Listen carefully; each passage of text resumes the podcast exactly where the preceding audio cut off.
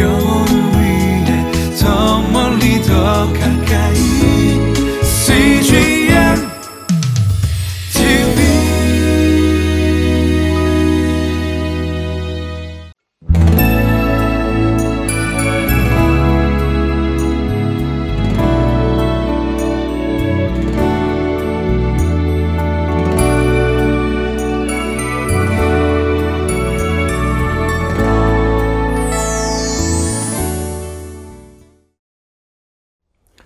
사랑합니다. 축복합니다. 예수님께서 여러분을 생명의 삶으로 인도하십니다.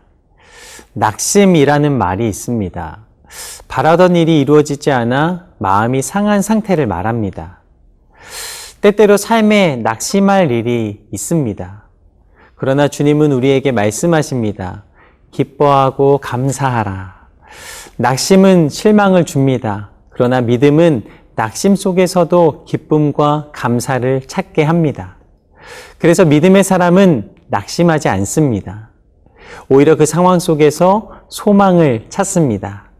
오늘 말씀을 통해 어려움 속에서도 믿음의 눈으로 기쁨과 감사를 찾는 시간이 되시기를 간절히 소망합니다. 오늘 생명의 삶 역대하 35장 20절에서 27절까지의 말씀입니다.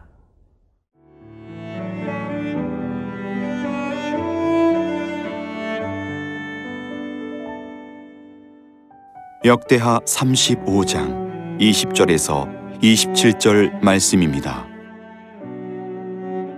이 모든 일 후 곧 요시아가 성전을 정돈하기를 마친 후에 애구방 느고가 유브라데 강가에 갈그미스를 치러 올라왔으므로 요시아가 나가서 방비하였더니 느고가 요시아에게 사신을 보내어 이르되 유다 왕이여 내가 그대와 무슨 관계가 있느냐?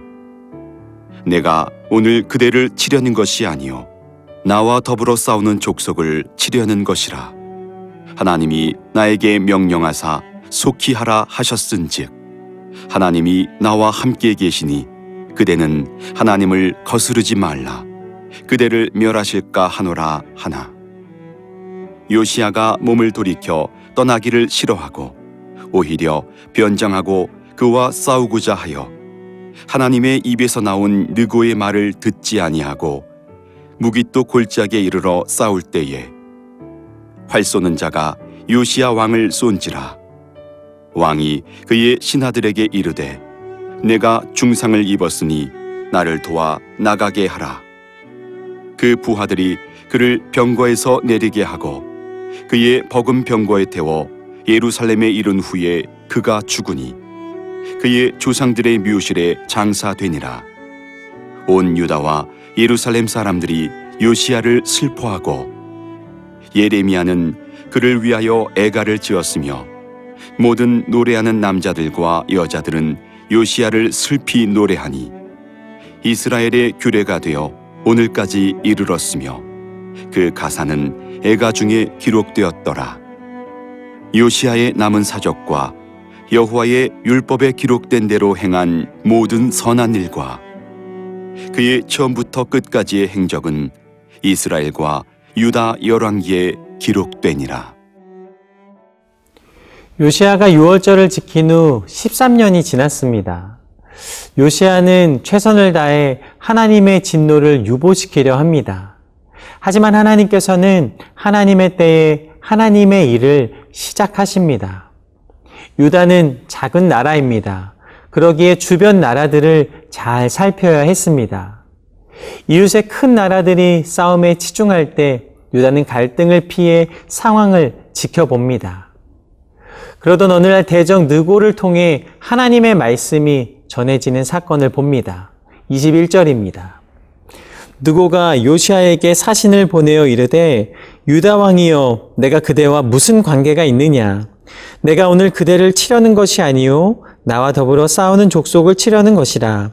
하나님이 나에게 명령하사 속게 하라 하셨은즉 하나님이 나와 함께 계시니 그대는 하나님을 거스리지 말라.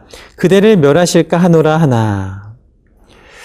전쟁의 상황 속에 느고는 요시아가 피할 것을 그렇게 전합니다. 그러나 요시아는 느고의 말을 듣지 않고 무기또 골짜기로 나아갑니다.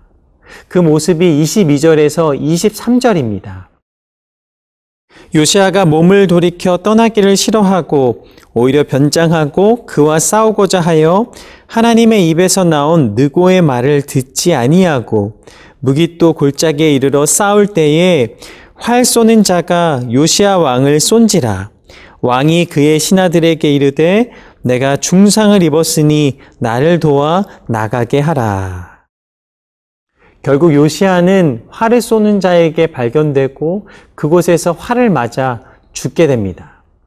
안타까운 결말입니다. 사람들은 생각했을 것입니다. 왜 이런 일이 일어났을까? 때로 이해되지 않는 상황이 우리의 삶 가운데 다가올 때가 있습니다. 그러나 하나님은 분명하게 대적 느고를 통해 요시아에게 말씀하셨습니다.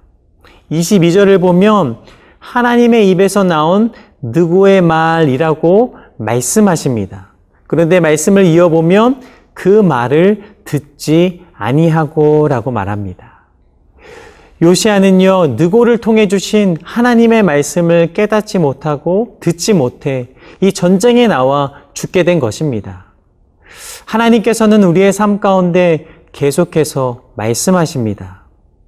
요시아와 같은 실수를 범하지 않기 위해 하나님의 뜻에 더욱 민감하게 서야 하겠습니다. 한순간에 모든 것을 이룰 수 있습니다. 모든 순간 우리는 하나님의 뜻이 무엇인가 더 깊이 물어야겠습니다. 하나님 모든 순간 하나님의 말씀을 온전히 들을 수 있도록 내 귀를 열어 주시옵소서. 하나님의 말씀을 온전히 따를 수 있도록 하나님 나를 붙잡아 주시옵소서. 하나님의 뜻과 말씀을 따라 온전히 나아갈 수 있는 삶의 모습이 저와 여러분의 모습이 되길 간절히 소망합니다.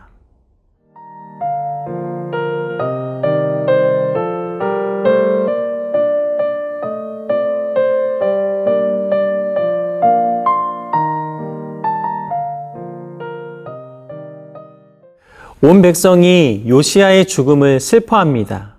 24절에서 25절입니다. 그 부하들이 그를 병거에서 내리게 하고 그의 버금 병거에 태워 예루살렘에 이른 후에 그가 죽으니 그의 조상들의 묘실에 장사되니라. 온 유다와 예루살렘 사람들이 요시아를 슬퍼하고 예레미야는 그를 위하여 애가를 지었으며 모든 노래하는 남자들과 여자들은 요시아를 슬피 노래하니 이스라엘의 규례가 되어 오늘까지 이르렀으며 그 가사는 애가 중에 기록되었더라. 요시아를 위해 슬피 노래합니다. 요시아는 왕으로서 최선을 다했습니다. 그는 유다에게 임할 재앙을 미루려 노력한 왕이었습니다. 요시아를 성경은 이렇게 기록합니다. 26절과 27절의 말씀입니다. 요시아의 남은 사적과 여호와의 율법에 기록된 대로 행한 모든 선한 일과 그의 처음부터 끝까지의 행적은 이스라엘과 유다 열왕기에 기록되니라. 유다의 재앙을 막으려 했던 요시야. 성경은 그를 선한 왕이라 평가합니다. 우리가 다른 사람을 위해 중보하는 것은 이런 의미를 갖습니다. 우리가 하나님의 시간을 바꿀 수는 없어도 최선을 다해 많은 이들을 위해 간구하고 또 하나님을 만나게 하는 것이 우리에게 맡겨진 사명입니다. 요시아의 죽음과 유다의 멸망을 보면 참으로 안타깝습니다. 하지만 이 일들을 통해 하나님은 계획을 이루시며 참된 다윗의 후손 예수 그리스도의 나라를 다시 세우십니다. 하나님 보시기에 정직했고 자로나 우로나 치우치지 않았다 칭찬받은 요시아.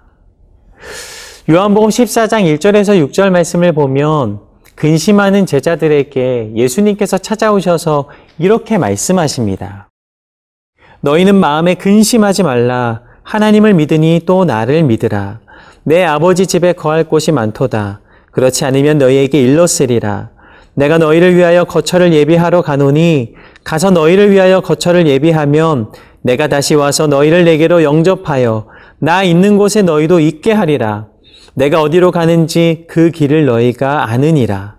도마가 이르되 주여 주께서 어디로 가시는지 우리가 알지 못하거늘 그 길을 어찌 알겠사옵나이까 예수께서 이르시되 내가 곧 길이요 진리요 생명이니 나로 말미암지 않고는 아버지께로 올 자가 없느니라 아멘. 길이요 진리요 생명이신 예수님을 우리가 마음을 다해 삶을 다해 따를 때 우리의 삶에는 진정한 평안이 약속되어 있습니다. 예수님께서 십자가에 죽으시기까지 우리 사랑하시며 우리와 함께 하셨기 때문입니다. 오늘 말씀을 묵상하면서 찬송가 301장 지금까지 지내온 것 찬양을 계속해서 불렀습니다. 돌아보니 모든 순간이 은혜이며 감사임을 고백한 이 찬양의 가사를 함께 나누겠습니다. 1절 가사는 이렇게 됩니다. 지금까지 지내온 것 주의 크신 은혜라. 한이 없는 주의 사랑 어찌 이루 말하랴. 자나깨나 주의 손이 항상 살펴주시고 모든 일을 주 안에서 형통하게 하시네. 몸도 맘도 연약하나 새 힘 받아 살았네. 물 붓듯이 부으시는 주의 은혜에 족하다. 사랑 없는 거리에나 험한 산길 헤맬 때 주의 손을 굳게 잡고 찬송하며 가리라. 주님 다시 배울 날이 날로 날로 다가와 무거운 짐 죽게 맡겨 벗을 날도 멀잖네. 나를 위해 예비하신 고향집에 돌아가 아버지의 품 안에서 영원토록 살리라. 삶의 모든 순간순간이 하나님이 허락하신 은혜임을 기억하며 주님 앞에 온전히 나아가는 삶, 저와 여러분의 삶이 되기를 간절히 소망합니다. 기도하겠습니다. 하나님 아버지, 우리의 삶의 모든 순간순간이 주님의 은혜임을 기억합니다. 한순간도 내 생각, 내 결정, 내 뜻대로 살지 않게 하시며 하나님이 이끄시는 그 길을 향하여 믿음으로 나아가는 모든 순간들이 되게 하여 주시옵소서. 은혜로 이끄시는 좋으신 하나님께 감사함을 드리며 살아계신 예수님 이름으로 기도드립니다. 아멘.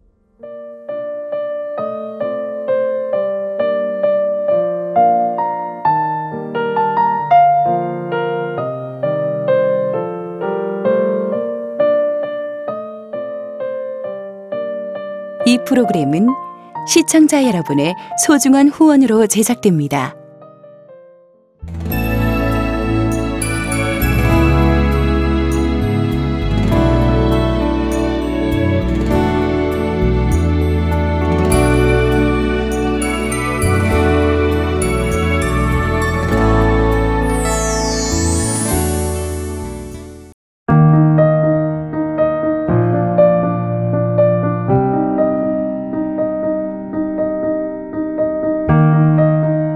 대학교 2학년 때 참석했던 수련회에서 자비량 선교사로 섬기겠다 서원했던 서종경 집사님.